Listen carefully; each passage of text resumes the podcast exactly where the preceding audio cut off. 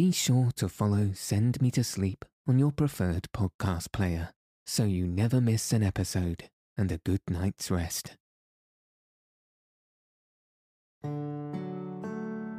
Welcome to Send Me to Sleep, the place to find a good night's rest. My name's Andrew. Thanks for joining me and for taking this time for yourself to ensure you get a peaceful night's sleep. Tonight, I'll be reading The Cricket on the Hearth, Chapter 3, Chirp the Third, Part 1. In the last part, John Peerybingle is heartbroken to discover that the visiting man in his home is liaising with his wife. In this part, John considers what to do about this new revelation.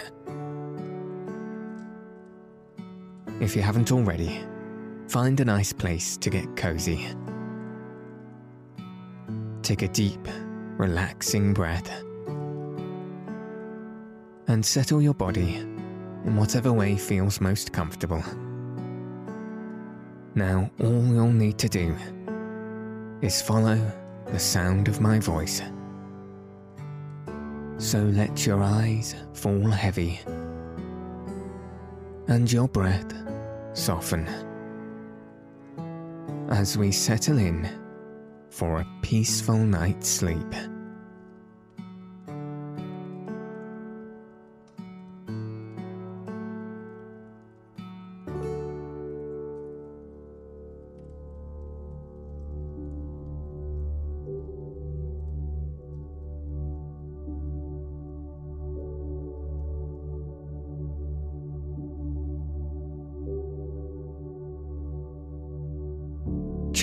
3 Chirp the Third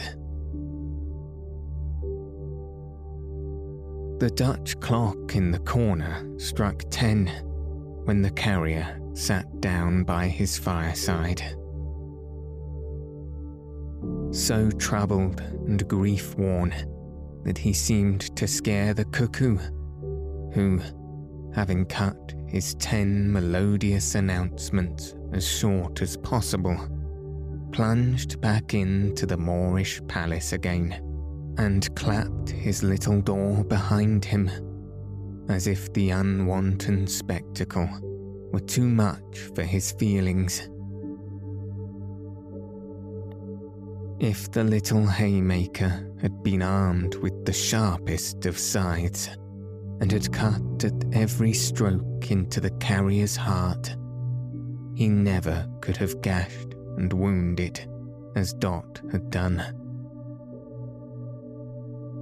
It was a heart so full of love for her, so bound up and held together by innumerable threads of winning remembrance, spun from the daily working of her many qualities of endearment. It was a heart in which she had enshrined herself so gently and so closely.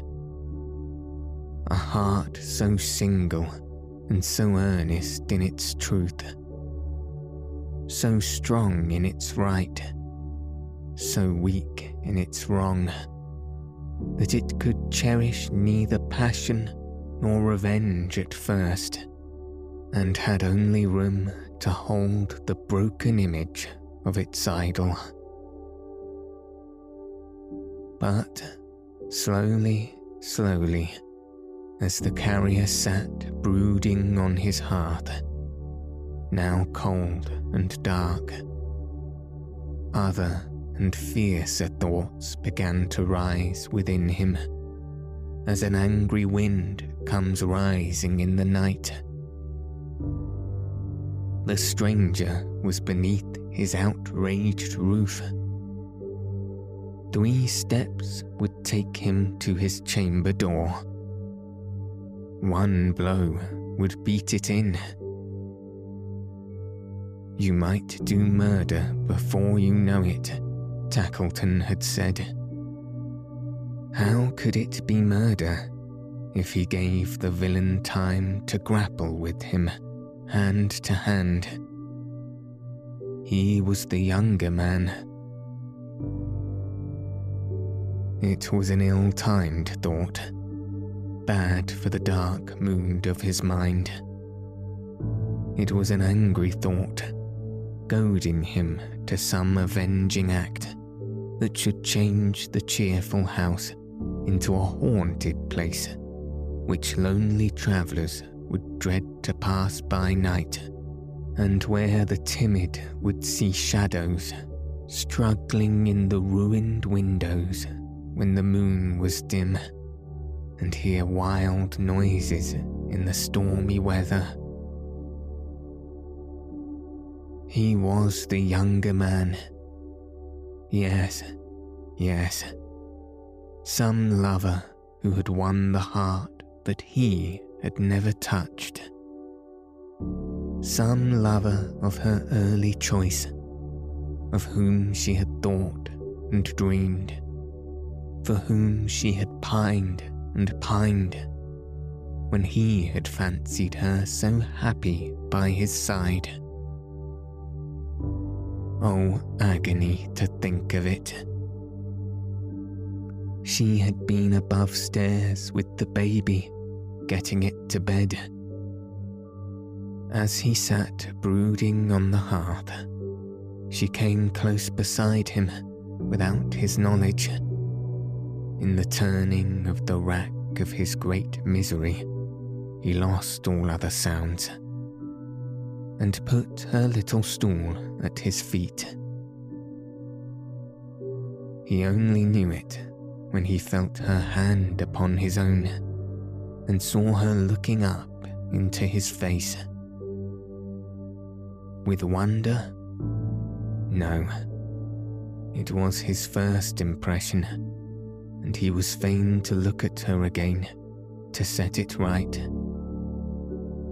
No, not with wonder, with an eager and inquiring look, but not with wonder. At first it was alarmed and serious. Then it changed into a strange, wild, dreadful smile of recognition of his thoughts.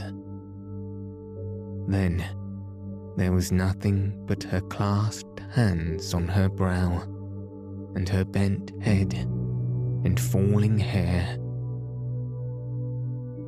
Though the power of omnipotence had been his to wield at that moment, he had too much of its diviner property of mercy in his breast to have turned one feather's weight of it against her but he could not bear to see her crouching down upon the little seat where he had often looked on her with love and pride, so innocent and happy. And when she rose and left him, sobbing as she went, he felt it a relief to have the vacant place beside him rather than her so long cherished presence. This in itself was anguish keener than all, reminding him how desolate he was become, and how the great bond of his life was rent asunder. The more he felt this, and the more he knew he could have better borne to see her lying prematurely perished before him with their little child upon her breast. The higher and the stronger rose his wrath against his enemy. He looked about him for a weapon. There was a gun hanging on the wall. He took it down and moved a pace or two towards the door of the perfidious stranger's room. He knew the gun was loaded. Some shadowy idea that it was just to shoot this man like a wild beast seize him and dilated in his mind until it grew into a monstrous demon in complete possession of him, casting out all milder thoughts and setting up its undivided empire. That phrase is wrong. No casting out his milder thoughts, but artfully transforming them, changing them into scourges to drive him on, turning water into blood, love into hate, gentleness into blind ferocity. Her image, sorrowing, humbled, but still pleading to his tenderness and mercy with resistless power never left his mind. But, staying there, it urged him to the door, raised the weapon to his shoulder, fitted and nerved his finger to the trigger, and cried, Finish him in his bed. He reserved the gun to beat the stock upon the door he already held it lifted in the air. Some indistinct design was in his thoughts of calling out to him to fly, for God's sake, by the window. When, suddenly, the struggling fire illuminated the whole chimney with a glow of light, and the cricket on the hearth began to chirp. No sound he could have heard. No human voice, not even hers, could so have moved and softened him. The artless words in which she had told him of her love for this same cricket were once more freshly spoken. Her trembling, earnest manner at the moment was again before him. Her pleasant voice. Oh, what a voice it was for making household music at the fireside of an honest man. Thrilled through and through his better nature and awoke it into life and action. He recoiled from the door, like a man walking in his sleep, awakened from a frightful dream, and put the weapon aside. Clasping his hands before his face, he then sat down again beside the fire and found relief in tears. The cricket on the hearth came out into the room and stood in fairy shape before him. I love it, said the fairy voice, repeating what he well remembered. For the many times I have heard it, and the many thoughts its harmless music has given me. She said so, cried the carrier. True. This has been a happy home, John, and I love the cricket for its sake. It has been, heaven knows, returned the carrier. She made it happy always, until now. So gracefully sweet tempered, so domestic, joyful, busy, and light hearted, said the voice. Otherwise, I never could have loved her as I did, returned the carrier. The voice, correcting him, said, Do the carrier repeated, as I did. but not firmly. His faltering tongue resisted his control and would speak in its own way for itself and him. The figure, in an attitude of invocation, raised its hand and said, Upon your own hearth. The hearth she has blighted, interposed the carrier. The hearth she has, how often, blessed and brightened, said the cricket. The hearth which, but for her, were only a few stones and bricks and rusty bars, but which has been, through her, the altar of your home, on which you have nightly sacrificed some petty passion, selfishness, or care, and offered up the homage of a tranquil mind, a trusting nature, and an overflowing heart, so that the smoke from this poor chimney has gone upward with a better fragrance than the richest incense that is burnt before the richest shrines in all the gaudy temples of this world. Upon your own hearth, in its quiet sanctuary, surrounded by its gentle influences and associations. Hear her, hear me, hear everything that speaks the language of your hearth and home. And pleads for her, inquired the carrier. All things that speak the language of your hearth and home must plead for her, returned the cricket. For they speak the truth.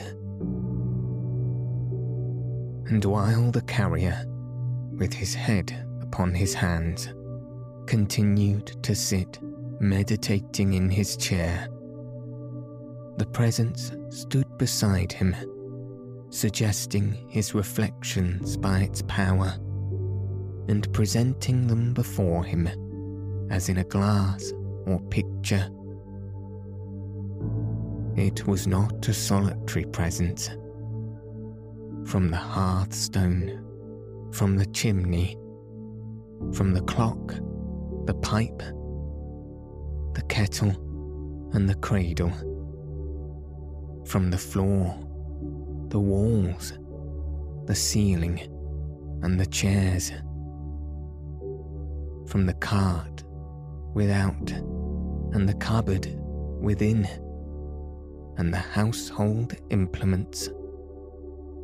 From everything and every place with which she had ever been familiar, and with which she had ever entwined one recollection of herself in her unhappy husband's mind.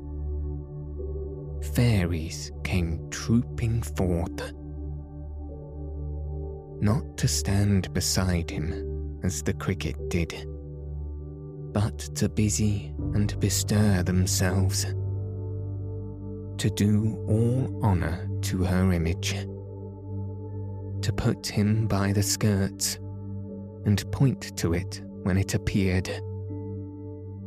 to cluster round it and embrace it, and strewn flowers for it to tread on to try to crown its fair head with their tiny hands, to show that they were fond of it and loved it, and that there was not one ugly, wicked, or accusatory creature to claim knowledge of it. None but their playful and approving selves His thoughts were constant to her image. It was always there. She sat plying her needle before the fire and singing to herself. Such a blithe, thriving, steady little dot. The fairy figures turned upon him all at once by one consent, with one prodigious concentrated stare, and seemed to say, Is this the light wife you are mourning for? There were sounds of gaiety outside, musical instruments, and noisy tongues and laughter. A crowd of young merrymakers came pouring in, among whom were May Fielding and a score of pretty girls. Dot was the fairest of them all, as young as any of them, too. They came to summon her to join their party. It was a dance if ever little foot were made for dancing, hers was, surely. But she laughed and shook her head and pointed to her cookery on the fire and her table ready spread with an exulting defiance that rendered her more charming than she was before. And so she merrily dismissed them, nodding to her would be partners, one by one as they passed, but with a comical indifference, enough to make them go and drown themselves immediately if they were her admirers. And they must have been so, more or less. They couldn't help it. And yet, Indifference was not her character. Oh no.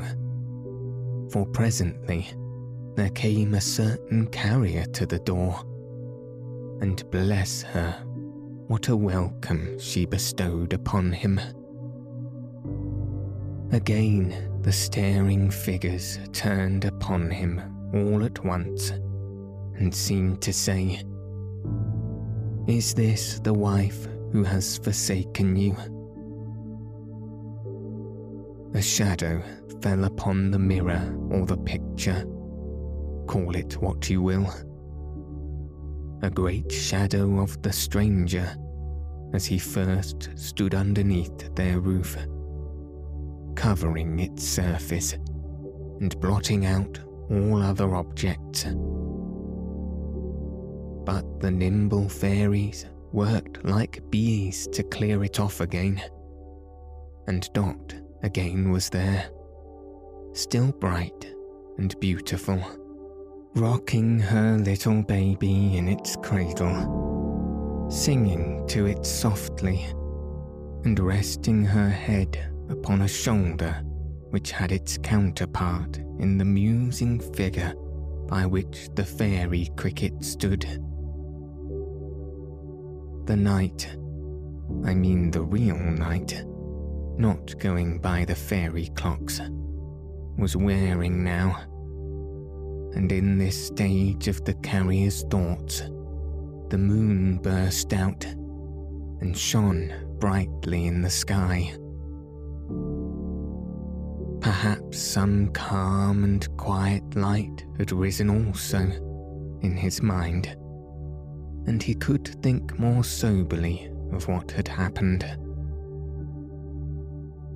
Although the shadow of the stranger fell at intervals upon the glass, always distinct and big and thoroughly defined, it never fell so darkly as at first.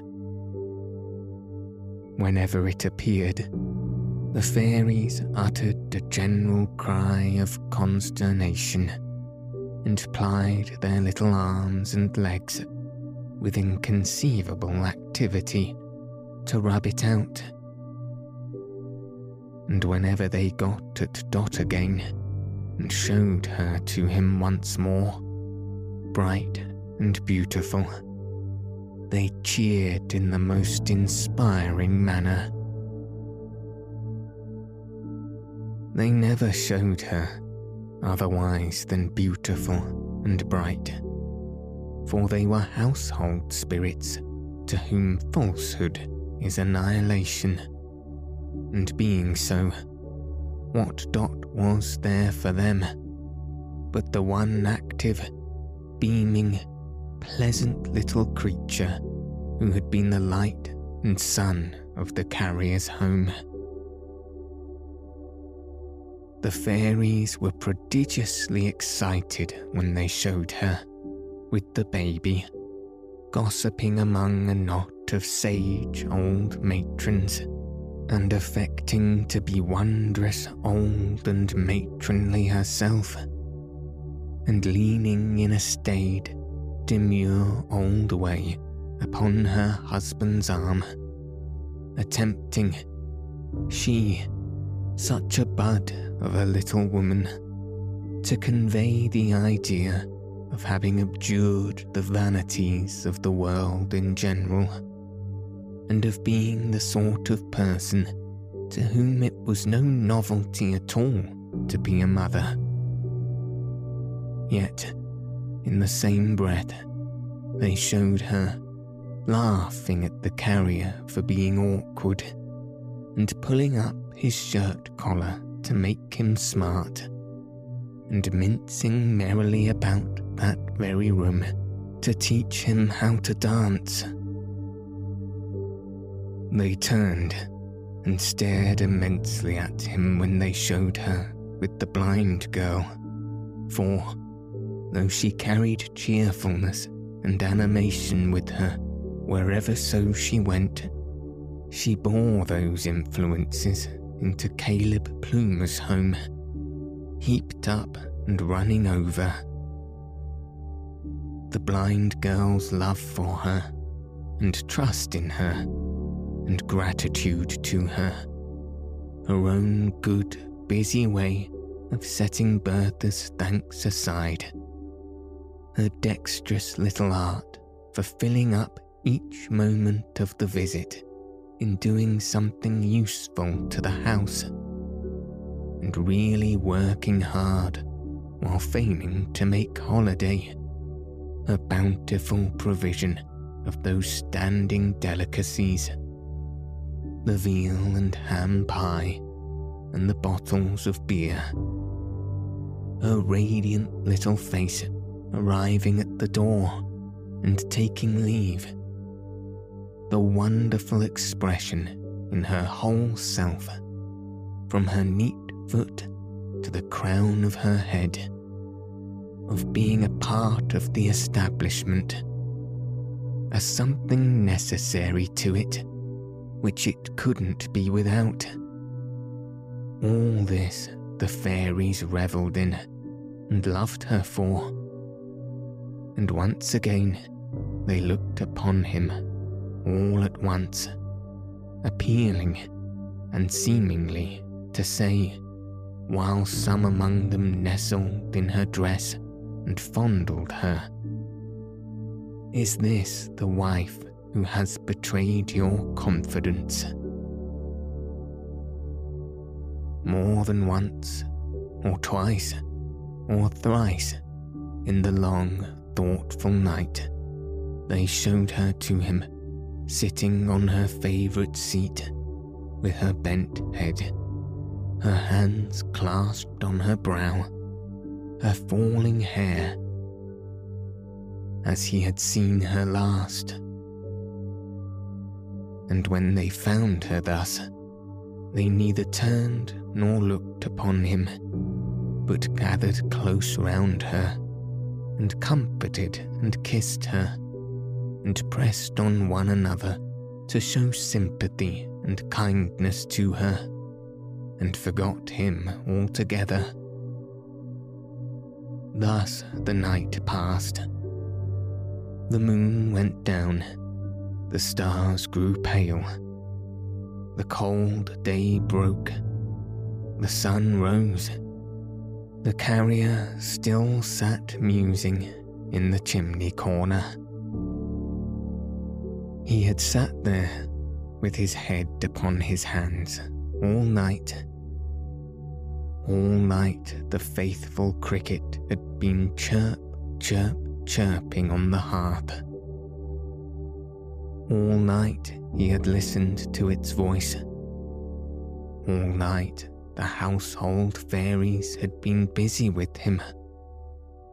All night she had been amiable and blameless in the glass, except when that one shadow fell upon it. He rose up when it was broad day and washed and dressed himself. He couldn't go about his customary cheerful avocations. He wanted spirit for them, but it mattered the less that it was Tackleton's wedding day, and he had arranged to make his rounds by proxy. He thought to have gone merrily to church with Dot, but such plans were at an end. It was their own wedding day, too. Ah, how little he had looked for such a close to such a year. The carrier had expected that Tackleton would pay him an early visit, and he was right. He had not walked to and fro before his own door many minutes when he saw the toy merchant coming in his chassis along the road. As the chassis drew near, he perceived that Tackleton was dressed out sprucely for his marriage, and that he had decorated his horse's head with flowers and favours. The horse looked much more like a bridegroom than Tackleton, whose half closed eye was more disagreeably expressive than ever. But the carrier took little heed of this his thoughts had other occupations. John Peerybingle, said Tackleton, with an air of condolence. My good fellow, how do you find yourself this morning? I've had but a poor night, Master Tackleton, returned the carrier, shaking his head for I have been a good deal disturbed in my mind. But it's over now.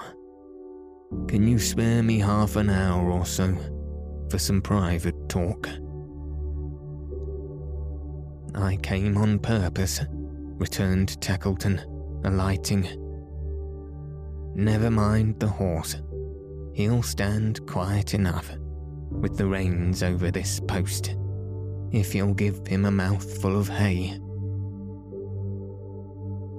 The carrier having brought it from his stable and set it before him, they turned into the house. You're not married before noon, he said. I think. No, answered Tackleton. Plenty of time. Plenty of time. When they entered the kitchen, Tilly Slowboy was rapping at the stranger's door, which was only removed from it by a few steps. One of her very red eyes, for Tilly had been crying all night long because her mistress cried, was at the keyhole, and she was knocking very loud and seemed frightened. If you please, I can't make nobody hear, said Tilly, looking round. I hope nobody ain't gone and been and died, if you please. This philanthropic wish, Miss Slowboy emphasized with various new raps and kicks at the door, which led to no result whatever. Shall I go? said Tackleton. It's curious. The carrier, who had turned his face from the door, signed to him to go if he would. So Tackleton went to Tilly Slowboy's relief, and he too kicked and knocked, and he too failed to get the least reply. But he thought of trying the handle of the door, and it opened easily. He peeped in, looked in, went in, and soon came running out again. John Peerybingle, said Tackleton in his ear. I hope there has been nothing, nothing rash in the night. The carrier turned upon him quickly. Because he's gone, said Tackleton. And the window's open. I don't see any marks. To be sure, it's almost on a level with the garden. But I was afraid there might have been some. some scuffle. Eh? He nearly shut up the expressive eye altogether. He looked at him so hard. And he gave his eye, and his face, and his whole person a sharp twist, as if he would have screwed the truth out of him. Make yourself easy, said the carrier. He went into that room last night without harm in word or deed from me, and no one has entered it since. He is away of his own free will. I'd go out gladly at that door and beg my bread from house to house for life if I could so change the past that he had never come. But he has come and gone, and I've done with him. Oh, well, I think he has got off pretty easy, said Tackleton, taking a chair. The sneer was lost upon the carrier, who sat down too and shaded his face with his hand for some little time before proceeding. You showed me last night he said at length. My wife, my wife that I love, secretly and tenderly, insinuated Tackleton. Conniving at that man's disguise and giving him opportunities of meeting her alone. I think there's no sight I wouldn't have rather seen than that. I think there's no man in the world I wouldn't have rather have had to show it me. I confess to having had my suspicions always, said Tackleton. And that has made me objectionable here, I know. But as you did show it me, pursued the carrier, not minding him.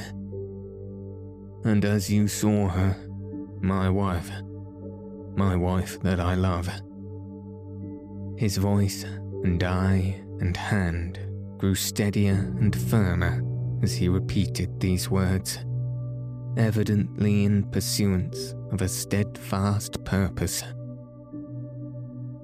As you saw her at this disadvantage, it is right and just that you should always see with my eyes and look into my breast and know what my mind is upon the subject.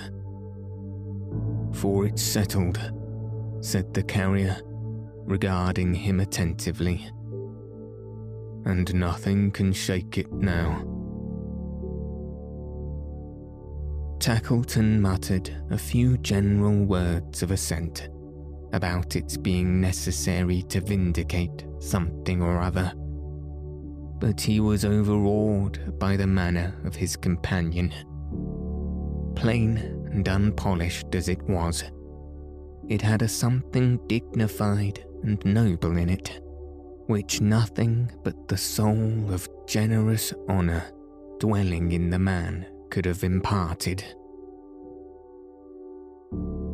I am a plain, rough man, pursued the carrier, with very little to recommend me.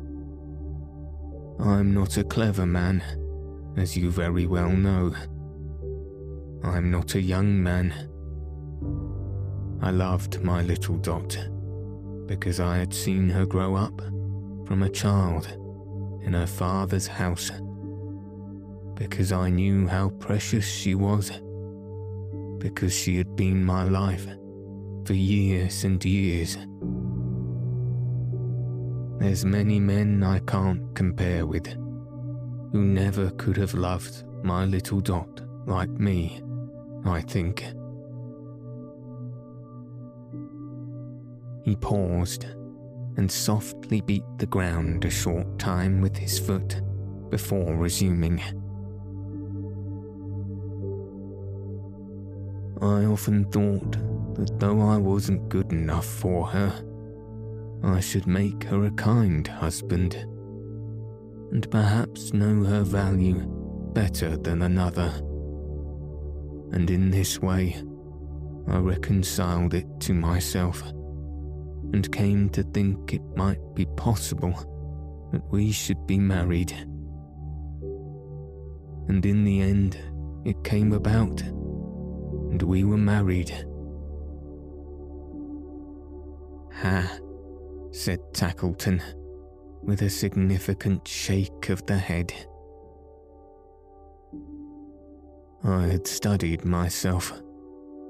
I had experience of myself I knew how much I loved her and how happy I should be, pursued the carrier.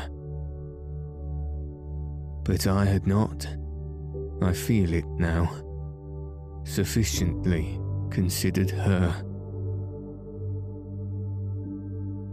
To be sure, said Tackleton. Giddiness, frivolity, fickleness, love of admiration. Not considered, all left out of sight. You would best not interrupt me, said the carrier with some sternness, till you understand me, and you're wide of doing so. If, yesterday, I'd have struck that man down at a blow who dared to breathe a word against her. Today, I'd set my foot upon his face if he was my brother. The toy merchant gazed at him in astonishment. He went on in a softer tone. Did I consider, said the carrier, that I took her at her age and with her beauty, from her young companions, and the many scenes of which she was the ornament, in which she was the brightest little star that ever shone. To shut her up from day to day in my dull house, and keep my tedious company did I consider how little suited I was to her sprightly humour, and how wearisome a plodding man like me must be to one of her quick spirit? Did I consider that it was no merit in me or claim in me that I loved her when everybody must who knew her? Never. I took advantage of her hopeful nature and her cheerful disposition, and I married her. I wish I never had. For her sake, not for mine.